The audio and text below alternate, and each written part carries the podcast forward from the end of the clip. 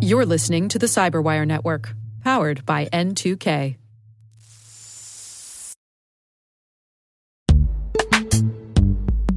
And now a word from our sponsor, Netskope. Netskope is a worldwide leader in SASE and zero trust.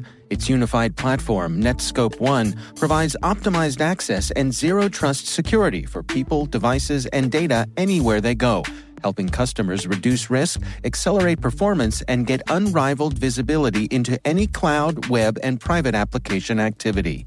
To learn more about how Netskope helps customers be ready for anything on their SASE journey, visit netskope.com.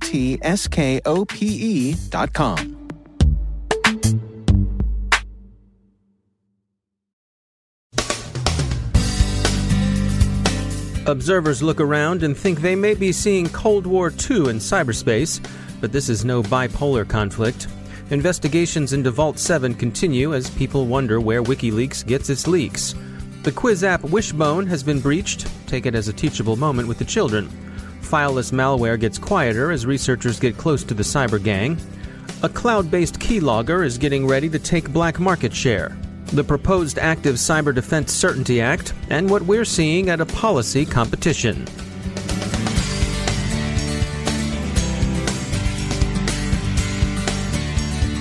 I'm Dave Bittner in Baltimore with your CyberWire summary for Friday, March 17, 2017.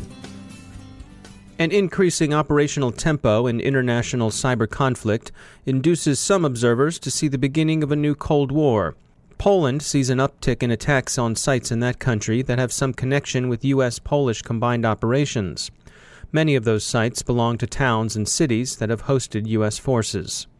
Nor are smaller countries immune. Luxembourg's government reports to Parliament that it's seeing more attacks by state sponsored actors than it formerly did. It's worth mentioning that Luxembourg is a country that tends to punch above its 999 square mile size, with an active CERT and institutions that play an important role in the international economy. If this is indeed a new Cold War, cyber operations, low barriers to entry, and the disparate national interests in play make Cold War II much more multipolar than the original was. See the U.S. indictment of FSB officers in the Yahoo hack, but see also recent Turkish operations against sites in the Netherlands and Germany. One similarity a new Cold War seems to bear on the old one much of the chill is manifest in propaganda, now called information operations. One difference may be the convergence of information operations with covert and clandestine work. A Washington Post op ed looks at WikiLeaks' Vault 7 and believes it discerns the root cause of the U.S. intelligence community's security problems too many contractors. But exactly how this amounts to a weakness in practice isn't really specified. The lead that there have been a number of leaks traced to government personnel is buried. Chelsea Manning, formerly of the United States Army, is mentioned in passing as one counterexample. One might also consider that leaks concerning Stuxnet emanated from some senior government officials. Turning to cybercrime, the popular quiz app Wishbone has sustained a breach. 2.2 million email addresses and 287,000 mobile numbers, many, if not most of them, belonging to teenagers. They've turned up for sale in dark web markets. Wishbone said that the information exposed includes usernames, real names, or nicknames provided during registration, email addresses, and telephone numbers. Optional information that was also exposed includes dates of birth, but Wishbone says no passwords, user communications, or financial account information were compromised in the incident. Third party researchers, however, say they've also seen gender among the lost data. The incident should provide parents with further incentive to warn their children of the dangers of online data aggregation and identity theft. Children and teens are unlikely to readily appreciate the risk of someone, for example, opening accounts with their identity, and they'll need coaching against the temptation to overshare online. Morphisec believes it's traced recent infestations of fileless malware to a common threat actor. The security company doesn't name names, presumably because it doesn't know them, but it's confident there's a single actor or group working from a single platform. Kaspersky and Cisco's Talos Group have been tracking the PowerShell exploit closely. FireEye calls the criminals Fin7 and reported that they were targeting individuals involved in filings with the U.S. Securities and Exchange Commission. Morphisec engaged the criminals and sought to win their trust, but this seems to have spooked the hoods into at least temporary inactivity. Palo Alto researchers see Nexus Logger, a cloud based criminal keylogger, taking growing black market share. That share is still low, as Nexus Logger has only been observed in a few incidents, about 400 attacks, but since it's a cloud crimeware as a service offering, it can be expected to proliferate rapidly, especially among less skilled criminals. There's been some recent talk in the U.S. about draft legislation being circulated in the House of Representatives that would authorize certain forms of hacking back, mostly by companies working on attribution and cooperating with law enforcement.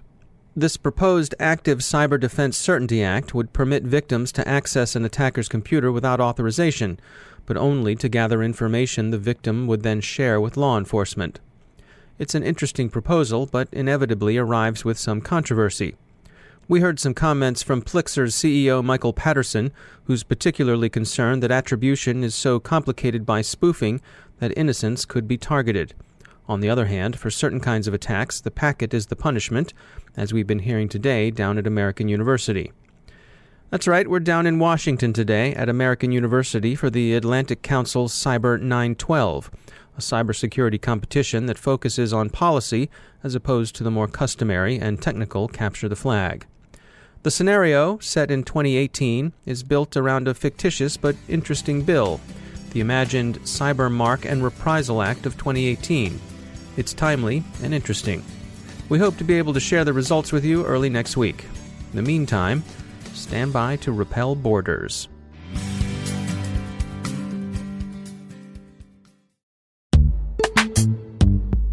Every day, your IAM tech debt grows. Your multi generational services struggle to work together.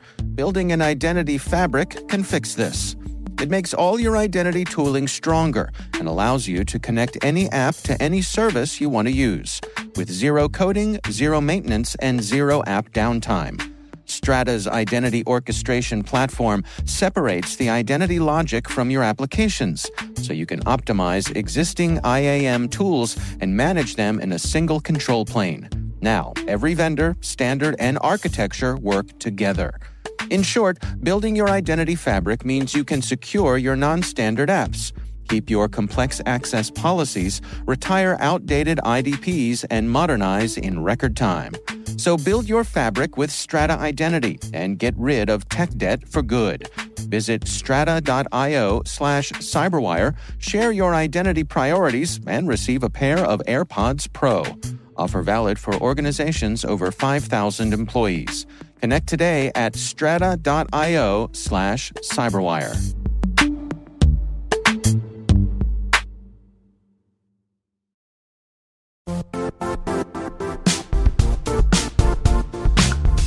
The IT world used to be simpler. You only had to secure and manage environments that you controlled. Then came new technologies and new ways to work. Now, employees, apps, and networks are everywhere. This means poor visibility, security gaps, and added risk. That's why Cloudflare created the first ever connectivity cloud. Visit cloudflare.com to protect your business everywhere you do business.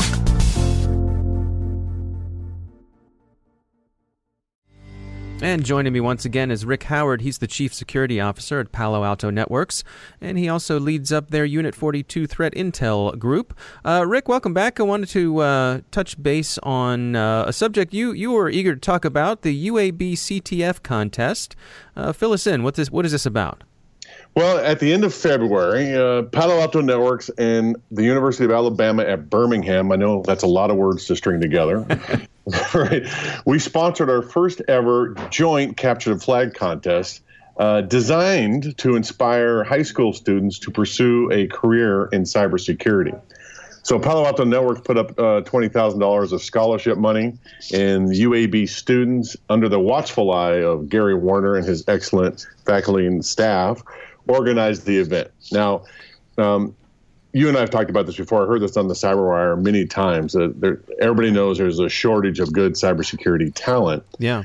Um, it is especially true when you consider that the minority populations, especially women, are almost non-existent in our field compared to the males. And I was I was looking up some stuff before the event, and according to Forbes magazine, just 11% of the cybersecurity workforce are women, compared to about 50% from the general professional workforce yeah. and 25% of the IT workforce. So that's not good. No, and, and it doesn't seem to be getting better. In fact, it seems uh, some some of the stats that I've seen have shown that we're actually losing women. I know, and uh, we're trying to figure, scratching our heads and trying to figure that out. And it's it's worse when you consider uh, the minorities in women. Are you talking about Native Indians and Hispanics and blacks? Right. Uh, uh the American uh, Association of University of Women says that picture is stark. So that's the bad news. Uh, the good news, though, I think, is that there is this giant opportunity for women in cyber in the cybersecurity field. But the question is, how do we convince them to pursue it as a career? Now, I've talked to a lot of folks about this, and some of us have a pet theory that says if we are approaching women as they enter college about these opportunities, that is way, way too late. Mm. Um, what we think we should be able to do is reach further down in the education stack to capture their interest at an early stage. So Saturday's Capture the Flag contest was the first experiment on the way that we might do it. Now, this was just a first step, all right? Uh, the winners of the competition, as they matriculate up to UAB for college using the Palo Alto Network scholarship money, uh, we will engage with them each year, you know, presentations and social events and industry activities, that kind of stuff. And when they graduate, uh, uh, we'll pursue them to offer them jobs if they want to come work for us. So we're going to tweak the contest to try to expand it next year. But uh, it was a good first start, and I'm very happy about uh, what we're trying to do there. All right, every little bit helps. Uh, Rick Howard, thanks for joining us.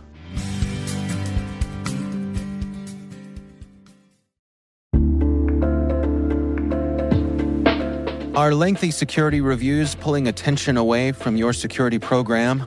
With the largest network of trust centers, Vanta can help you streamline security reviews to win customer trust, save time, and close deals fast. Proactively demonstrate security by showcasing key resources like your SOC 2 or ISO 27001 and provide real time evidence for passing controls. And when a security questionnaire is required, Vanta takes the first pass for you. Visit vanta.com slash cyber to take a self-serve tour. That's vanta.com slash cyber.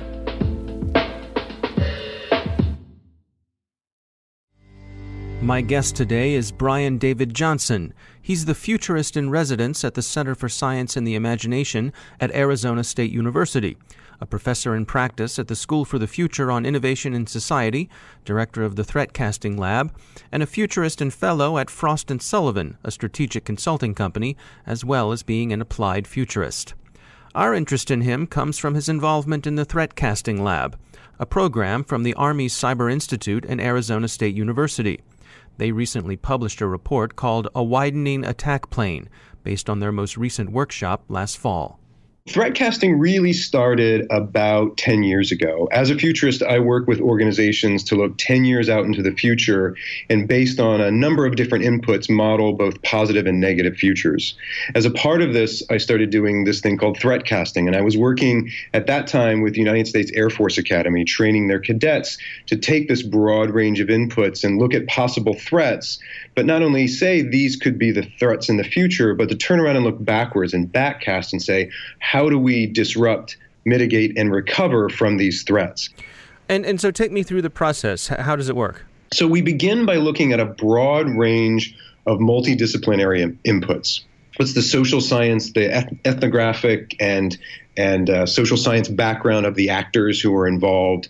What, from a technical research standpoint, what will technically be possible 10 years from now? We look at cultural history. Cultural history is incredibly important, not only for the people and the cultures you're looking at, but also for the organizations that you'll be working with. We look at economics. We look at a little bit of trend work. We also do global interviews where we go and talk to people who are actually making the future. And then we also use a little bit of science fiction, science fiction based on science fact to model this out. And we take all of those and I get together in a room full of practitioners. We take all of those inputs and we model both positive and negative futures. So we look at the possible threats and say, well, what's the best way that threat could happen? What's the worst way that way that could happen? And then we turn around and look backwards and say, well, here's an event. An event is the physical or digital instantiation of the threat. And then we model, okay, how could we disrupt, mitigate, or recover from that threat? And then we also think about who are the different people in the broader ecosystem, whether that be government, military, academia, private industry? What steps does each need to take to really secure from that threat? Can you take me through who the players are and what are the things that they all bring to the table? For the, the threat casting that we did in August at West Point, we had a large component of the Army. Again, this was very specifically looking at what does the Army need to do. Um, so we had a, a, large representation from the Army. We also had a, a representation from uh, private industry. We had people from places like Citibank, USAA. We had um, also folks from different parts of academia. So, for myself, from Arizona State University, but we also had people from California College of Art. We had people from Carnegie Mellon. And then we even had some science fiction authors. We had one of the creators of X Men. And so all, we wanted to make sure that we filled the room with different perspectives. That's one of the most important part of the threat casting. Though, Dave, what I should say is what we learned in August and what is in this final report is the requirement that we needed to have a much broader participation of people. We began to see very quickly that we're seeing a widening of the attack plane. That's actually the name of the report is a widening attack plane. That really there's a wide swath of threats that the DoD and the military really can't do anything about. That there there's certainly things that they can do, but we're beginning to see that we need a broader participation from private industry, from trade associations, from academia, and actually even from private citizens, that everybody has a role to play. And that's really why, as we start to move into the next phase of the project and start to do more of these based in the threat casting lab, we're trying to bring in more and more people as a part not only of the modeling process, but also of then implementing that um, in the real world. So, what does this process provide in the end? What does it What does it provide for the military? What does it provide for, for those of us, you know, living our day to day lives? How does this inform uh, what we can do going forward? I think there's multiple ways. And specifically, the the work of um, the threat casting lab is really kind of a, a, think tank. That's the best way to. That what we do is we convene a broad group of people, bring them together, use the threat casting process to model these possible threats, to look backwards and say what action do we need to take, and then be able to give them to those organizations. So to give them to the military so they can begin to take action, to give them to private industry so they can take them in and take action, to give them to academia so that they can create uh, courses to prepare the next generation or even to give them to industry trade groups so they can begin to create more training and certification. The whole point is to model the threats and create enough detail so that we can have people take action. And that's really one of the requirements of sort of participation in the lab is you need to be able to take it back and take action to better secure your uh, business, to better secure certainly the nation, to better secure states and ports and things like that. It's very, very specific. But another thing that we called out that was very important is to understand that for the average citizen, I think for the average citizen, that many folks in the press and many folks in industry and research have done a terrible job looking at the future and talking about cyber threats and digital threats. Oftentimes, for the average individual, it is seen as scary and insurmountable. And I think this is a disservice to the average people, to average folks who really want to take action. So, one of the things that the, the threat casting process is really looking to do is to demystify it, to show that you can do this type of work, you can look out, and even as an individual, you can take very specific actions so that we are empowering both individual people in the public, but we're empowering everybody else to actually go and really make themselves more safe and secure. That's Brian David Johnson, a futurist from the Center for Science and the Imagination at Arizona State University. You can find the threat casting report, Widening the Attack Plane, by searching online for Army Cyber Institute threat casting.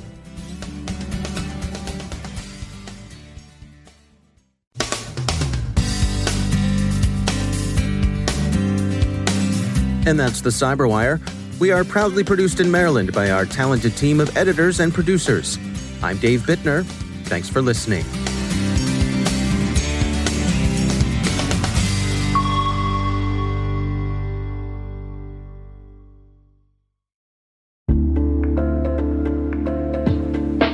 Hi, everybody. It's Maria Varmazis here, your host over at T Minus Space Daily, and sometimes a guest on Hacking Humans, too. We here at N2K Cyberwire work hard to bring you concise, intelligence driven news and commentary, and we'd like to know how we're doing.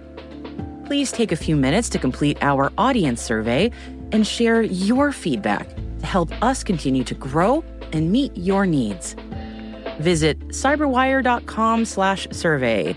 That's cyberwire.com slash survey to get started. Thanks so much for your input as we reach for the stars. It means the universe to us.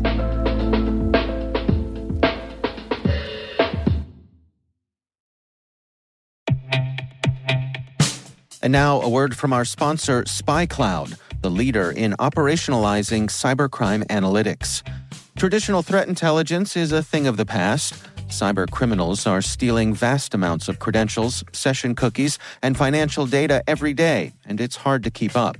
SpyCloud is the trusted partner businesses turn to to fully understand their darknet exposure risk and neutralize threats before it's too late. SpyCloud alerts your organization as soon as an employee or customer's data appears on the dark net, so you can act faster than bad actors to prevent cyber attacks like ransomware, session hijacking, account takeover, and online fraud. With insights from the industry's largest repository of recaptured data, protect the digital identities and systems most important to your business. Get your free corporate darknet exposure report at spycloud.com slash cyberwire and see what information criminals have in their hands today. That's spycloud.com slash cyberwire.